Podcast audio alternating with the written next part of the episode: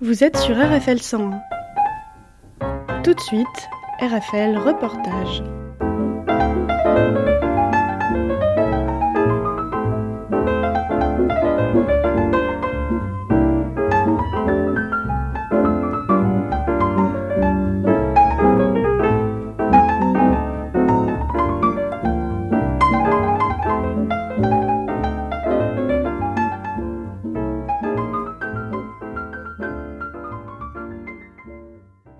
Bonjour, notre invitée aujourd'hui, Catherine Tarolon. Bonjour. Bonjour Aline. Vous êtes auteur, Oui, journaliste, oui. Journaliste avant d'être auteur. et vous avez collaboré avec euh, des magazines. On peut le citer euh, Oui, j'ai travaillé, j'ai commencé dans la presse écrite euh, à l'âge de entre 25 et 30 ans, et sur Paris, et j'ai travaillé en tant que pigiste. J'ai toujours été pigiste et j'ai collaboré pendant plus de 25 ans avec un grand magazine qui s'appelle Maison Côté Ouest, pour lequel euh, j'avais toutes euh, les rubriques art de vive. Euh, Et j'ai choisi euh, l'ouest de Paris, c'est-à-dire je démarrais sur la Loire pour aller après en Bretagne. Vous avez compris pourquoi j'aime la Loire. Et alors vous vivez, vous travaillez aussi en Val-de-Loire? Oui, nous travaillons en région centre, en Val-de-Loire. Et vous êtes spécialisé à publier des, des guides. Des guides, alors vous appelez ça des guides de voyage pour flâneurs éveillés. Oui, j'essaye, en tout cas, nous essayons, euh, en resituant en deux secondes euh, les faits, euh, on a monté avec l'éditeur Marc Broussard, qui est photographe, une maison d'édition, puisque vous savez, aujourd'hui, écrire, c'est bien, être auteur, c'est bien, mais ce qui est important, c'est de pouvoir faire le partage, c'est donc éditer. Donc on a monté une maison d'édition qui est située dans le Loir-et-Cher et en région centre, et elle s'appelle les éditions Eggs, comme les œufs, puisque nous vivons à la campagne et qu'on respecte ce que la, campagne nous donne. Donc les poules nous donnent des œufs, donc nos éditions s'appellent Eggs. Vous avez édité ou publié plutôt, euh, aussi les deux, un petit tronçon de, de Loire de 100 km. Alors ça c'est le troisième, euh, ponctué euh, d'adresses euh, incontournables. Alors des adresses aussi bien euh, dans quel domaine Dans l'art contemporain, dans les jardins, Alors la oui, euh, gourmandise. l'idée c'est très simple, Aline. L'idée c'est de euh, la Loire, 1200 km. hein, je, je ne peux pas la faire en un seul guide, ça serait des tomes intransportables et, et que- qui n'intéresseraient pas les gens, puisque c'est très difficile de, de lire des encyclopédies aujourd'hui en deux minutes. Donc, euh, je me suis attardée à essayer de trouver sur les parcours, on va dire sur la région centre, hein, le centre Val-de-Loire plutôt, essayer de trouver des parcours plausibles, c'est-à-dire que les gens peuvent faire deux jours de suite, que ce soit un week-end s'ils travaillent ou deux jours dans la semaine s'ils ont plus de temps, pour découvrir l'intérêt de cette Loire et qu'est-ce qu'on y fait autour de ce secteur? Il me faut au minimum une trentaine d'adresses qui sont les adresses de la vie? Ça s'appelle où aller, que voir, que faire? On dort quelque part, on va visiter, on découvre, on va normalement déguster puisque c'est une région de gourmandise, donc on va essayer de trouver des produits aussi intéressants pour la dégustation et pour l'art de vivre. Et aussi des endroits de nature, parce qu'on n'a pas besoin d'être dans le shopping, qui est plus du tout la tendance d'aujourd'hui, mais plutôt de trouver des beaux endroits où il fait bon se poser, regarder, faire un pique-nique, euh, et euh, beaucoup dans le regard et, et l'attention. Alors ça suit la Loire. Il y a un beau patrimoine hein, avec la Loire. euh, on approche bientôt de la, des journées de patrimoine, donc il y a plein de choses à découvrir. Bien sûr, Il y a, bien il y a sûr. vraiment une création euh, mondiale aussi au niveau en, en Touraine, au niveau onologique. euh, et puis la batellerie aussi, c'est un grand thème, ça, la batellerie. La batellerie évolue terriblement. Je l'ai connue à ses débuts. Je- je- je- franchement, oui, à ses débuts, j'ai fait le premier reportage pour un magazine national. C'était donc Maison Côté Ouest. J'ai fait un reportage sur la batellerie euh, sur la Loire parce que j'ai vu un jour, en, étant à Caen de Saint-Martin, que vous devez connaître, qui est un endroit de rêve, de beauté architecturale. Et en sortant de Caen de Saint-Martin, j'ai vu un bateau qui ressemblait au bateau pour moi, qui étaient des bateaux de dans le temps, qui était donc, après j'ai appris, ça s'appelait des futraux. Il y, avait, il y avait une voile, et il y avait un monsieur qui était avec un petit chien sur son bateau. Et je vous assure, c'est pas un film, hein, mais il avait un carnet de croquis à la main. Il était en train de, de dessiner. Et tout ça dans une ambiance de paix absolument hallucinante. Et j'ai cru que je vivais une séquence de film. Et je me suis approchée du quai. Et avec le bras, j'ai fait un signe, comme on dit bonjour. Au bout d'un moment, le monsieur a répondu. Et puis il est venu vers le bord. Et je lui ai dit écoutez, je suis désolée, je voudrais vous dire c'est beau ce que je viens de voir. Est-ce que vraiment c'est vous naviguez C'est qu'est-ce qui se passe Ce bateau, c'est quoi?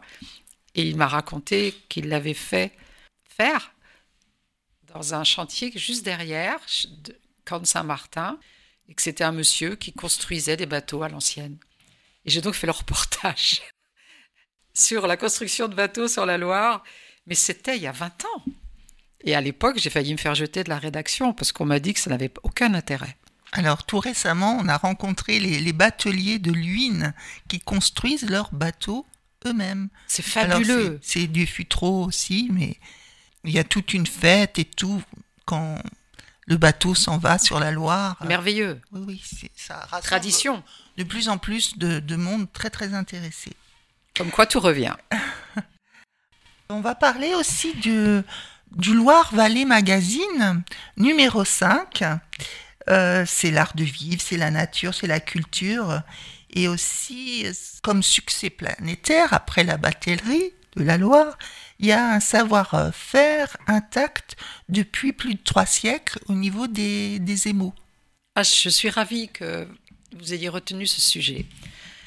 Je vais vous le dire honnêtement, vous êtes la première personne à m'en parler. Pour moi, c'est quelque chose d'exceptionnel, ces émaux de Briard. Je les ai rencontré par hasard, puisqu'on m'avait dit que c'était, il y avait un musée. Moi, j'aime bien les musées, mais moi, ce que j'aime, c'est la vie de demain. Donc, les musées, je suis d'accord, ça m'intéresse. Mais ce qui m'intéresse, c'est les gens qui travaillent, qui perpétuent et qui, produisent, puisque on ne peut pas vivre sans travailler. Une région, s'il n'y a plus de travail, elle va, elle va mourir, il n'y aura plus rien. Donc, je suis allée voir ce musée des émaux. Et en rentrant dans le musée, je m'aperçois qu'il y avait un peu de vie dans la manufacture. Je dis bien un petit peu. Mais on sentait que c'était une manufacture en fin de vie, comme si elle était abandonnée. Et j'ai frappé, comme vraiment comme dans un film, à la porte d'un, bureau. On était vraiment au 19e siècle. Hein. Et une dame arrive, et elle était surprise, et elle me dit euh, Qu'est-ce que vous voulez? Et je lui dis euh, Je suis surprise de voir qu'il y a un peu de vie. Est-ce que la manufacture tourne encore?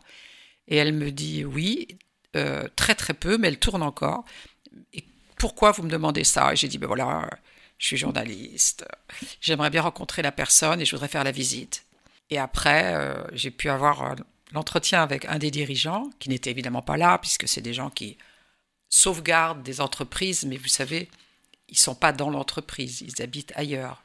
Ils ont trois, quatre, cinq entreprises. Donc je suis venu faire la visite avec Marc Broussard, le photographe et l'éditeur. Et là, on était subjugué parce que tout est intact. Il y a tout, absolument tout, pour produire comme ils produisaient il y a trois siècles. Exactement.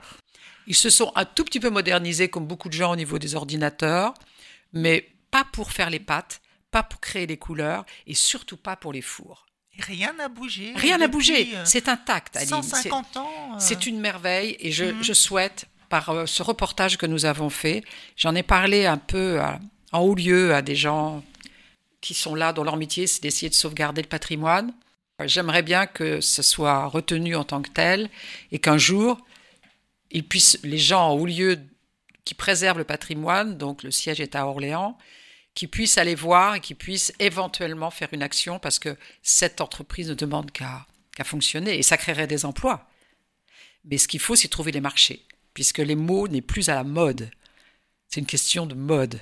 C'est horrible à dire, mais c'est comme ça. Pourtant, on observe dans les piscines et tout. Euh, oui, mais c'était. C'est de l'art. C'est de l'art. Il suffirait qu'un grand architecte, entre guillemets, contemporain, face à un événement au travers d'un musée ou d'une piscine, les piscines elles vont disparaître parce qu'il va veulent les enfermer puisqu'on va être en restriction d'eau. Donc on va plutôt parler de monuments Mm. culturels. Ouais. Faudrait qu'une période de art déco revienne. Voilà. C'est ça. Et arrêter le côté tout blanc, tout gris, tout euh, neutre partout. Je crois qu'il faut revenir à la couleur, à la notion de couleur. D'abord, la couleur, c'est la joie.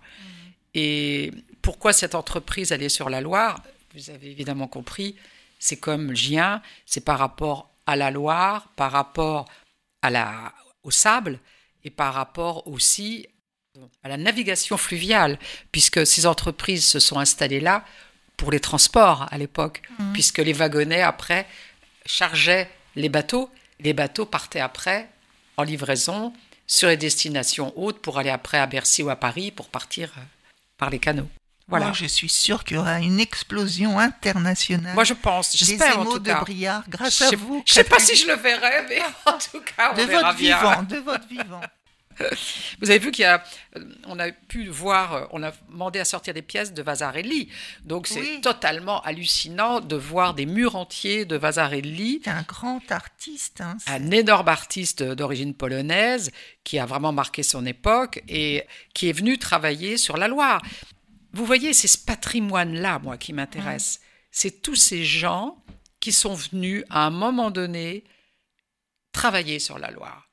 Il y en a beaucoup. Un jour, il Il faudrait y en a faire un, énormément. hein. oui, oui, un, un livre aussi sur ça. Parlant de Marc Ernst à Huys. Voilà. euh, euh, Calder. Calder, qui est re à la mode, mais pourquoi? C'est pas Mhm. la mode, c'est parce que il, il tombe aujourd'hui dans le modernisme auquel les gens sont habitués au niveau de leurs yeux. Mais Calder est extrêmement d'avant-garde.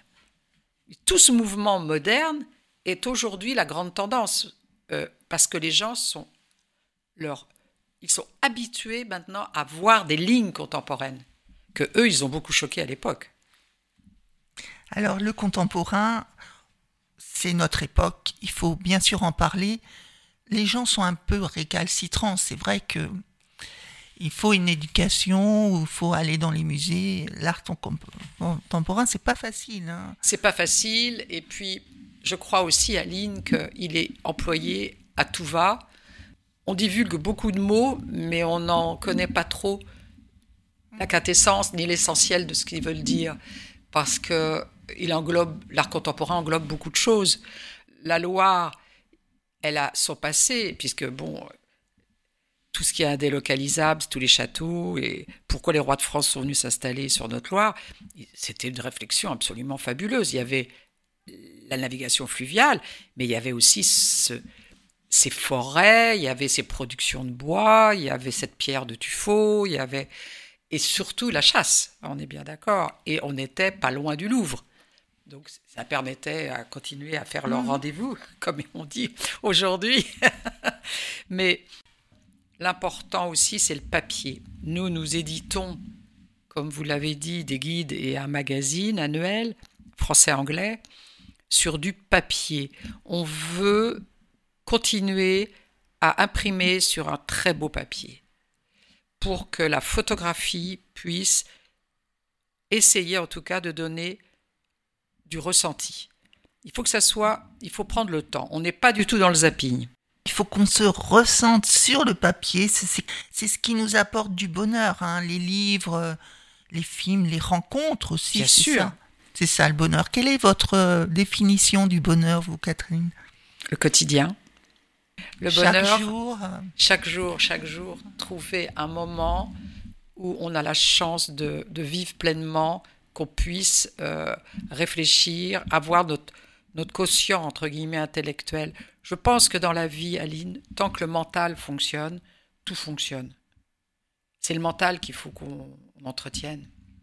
On finira sur ces belles paroles. Un grand merci, Catherine Tarlon, Merci beaucoup, Aline. venue Merci à nous vous. parler de votre guide, euh, Mon voyage sur la Loire et Loire Vallée Magazine numéro 5, en vente dans les bonnes librairies où on peut... Librairie, bien sûr.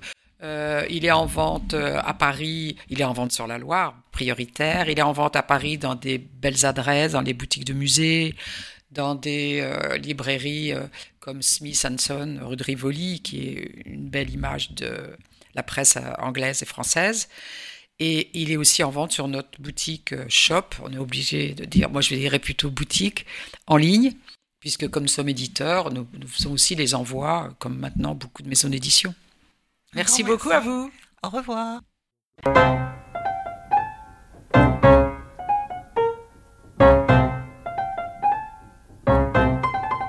RFL Reportage, c'est fini pour aujourd'hui.